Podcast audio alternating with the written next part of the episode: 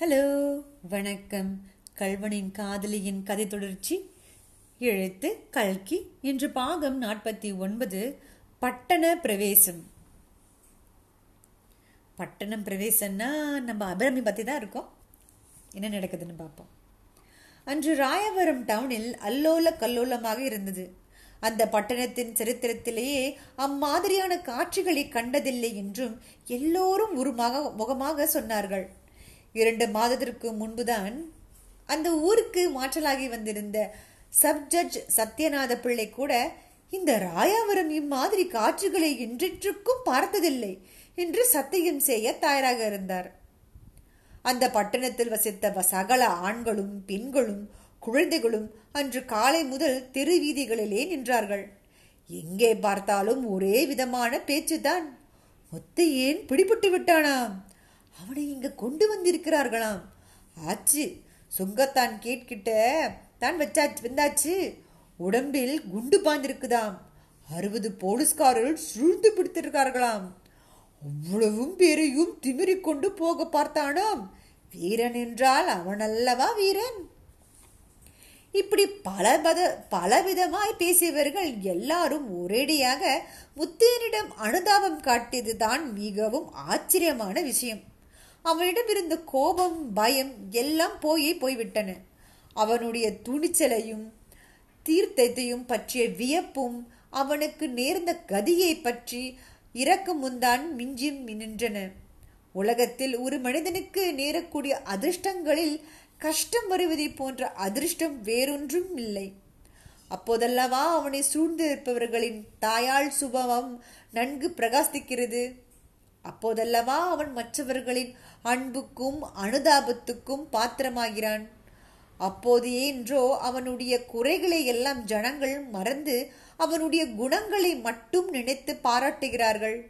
இதைவிட ஒருவனுக்கு வரக்கூடிய அதிர்ஷ்டம் வேறென்ன இருக்கிறது? நேரம் ஆக ஆக வீதிகளில் நின்ற ஜனங்களின் பரபரப்பு அதிகமாயிற்று. அவர்கள் பொறுமை எழுந்தார்கள் இளம் பிள்ளைகள் வீதிகளில் குட்டி கர்ணம் அடித்தார்கள் கைக்குழந்தைகளுடன் வந்து நின்ற பெண்மணிகள் அகாரணமாய் பிள்ளைகளை அடித்தார்கள். வேலையை போட்டுவிட்டு வந்த ஆண் பிள்ளைகளுக்கு கோபம் கோபமாக வந்தது. அந்த கோபம் எல்லாம் போலீஸ்காரர்கள் மேல் சென்றது. அன்று ராயாபுரத்தில் இருந்த ஒவ்வொரு போலீஸ்காரனும் சிறிது மாறி பார்த்து கொண்டு தான் நடந்தான். சென்று இரண்டு வருஷமாய் மூன்று தாலுகாக்களுக்கு பீதி அளித்து வந்த பேர் பெற்ற திருடனை பிடித்து விட்டோம் என்ற பெருமையை ஒவ்வொரு போலீஸ்காரனும் நன்கு ருசி பார்த்து அனுபவித்தான். அன்று அவ்வூரில் போலீஸ்காரர்கள் நடந்த நடையே ஒரு ஜோராகத்தான் இருந்தது. இது மற்ற ஜனங்களுக்கு பொறுக்கவில்லை.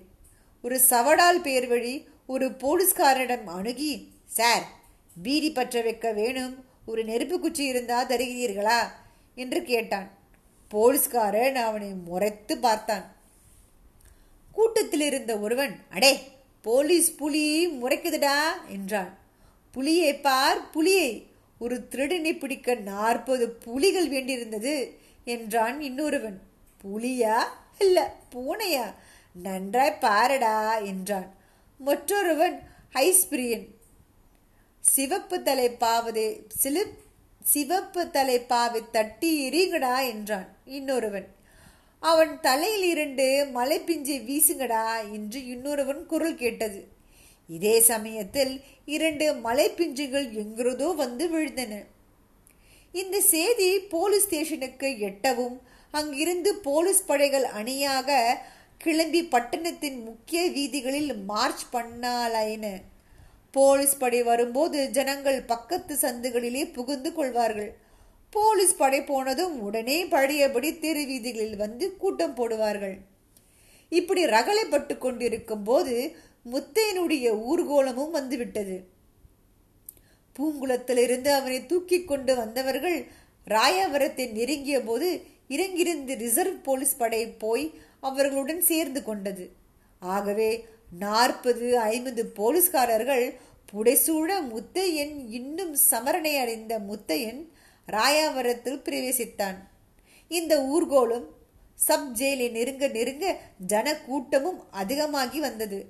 இதற்குள்ளே சுற்றுப்புற்று கிராமங்களிலிருந்தும் ஜனங்கள் வந்து சேர்ந்துவிடவே கூட்டம் இருபதனாயிரம் முப்பதனாயிரம் என்று ஆகிவிட்டது. எல்லாரும் முத்தையனை பார்க்க வேண்டும் என்று ஆசைப்பட்ட காரணத்தினால் ஜனக்கூட்டம் போலீசாரே மேலே போக முடியாமல் நெருங்கிற்று. போலீசார் அவர்களை அதட்டி ஊரட்டி விலக்க வேண்டியிருந்தது. இந்த சமயத்தில் மறுபடியும் எங்கிருந்தோ ஏழு எட்டு கற்கள் வந்து விழுந்தன. இதனால் போலீஸ்காரர்கள் ஆகாயத்தை நோக்கி துப்பாக்கி பிரயோகம் செய்ய வேண்டியது அவசியமாயிற்று. அவ்வளவுதான். துப்பாக்கி சத்தம் கேட்டதோ இல்லையோ ஜனங்கள் நாலாபுறமும் சிதறி ஓடத் தொடங்கினார்கள். குழந்தைகள் வீறிட்டன ஸ்திரீகள் அலறினார்கள். ஆனால் பத்தே நிமிஷத்தில் அவ்வளவும் கூட்டமும் இருந்த இடம் தெரியாமல் போய்விட்டது. துப்பாக்கி சத்தம் கேட்டபோது முத்தையனுக்கு சிறிது உணர்வு வந்தது. அவன் உடனே பக்கத்திலே கிடப்பதாக அவன் எண்ணிய ரிவால்வரை எடுக்கையை நீட்டினான். ஆனால் கையை நீட்ட முடியவில்லை என்பதை கண்டான். கை கால் ஒன்றையும் அசைக்க முடியாதபடி ஏதோ பாரத்தை வைத்து அமுக்கினார் போல் இருந்தது. கண்ணை சிறிது சிறிது திறந்து பார்த்தான். தன்னுடைய கைகளையும் கால்களையும் கட்டியிருப்பதாக தெரிந்தது. இது என்ன ஆச்சரியம்? என்று அவன் எண்ணெய் விடுவதற்குள்ளேயே மறுபடியும் ஸ்மரணமடைந்தான் ஐயோ முத்தையனுக்கு எப்படி இவ்வளவு மக்கள் ஆதரவு கிடைச்சது? அதிசயமாக இருக்குல்ல? அப்போ அபிராமிக்கு ஒன்றும் விஷயம் தெரியல போல இருக்கு. சரி உங்களை அடுத்த பக்கத்தில் சந்திக்கிறேன். அது வரைக்கும் நன்றி.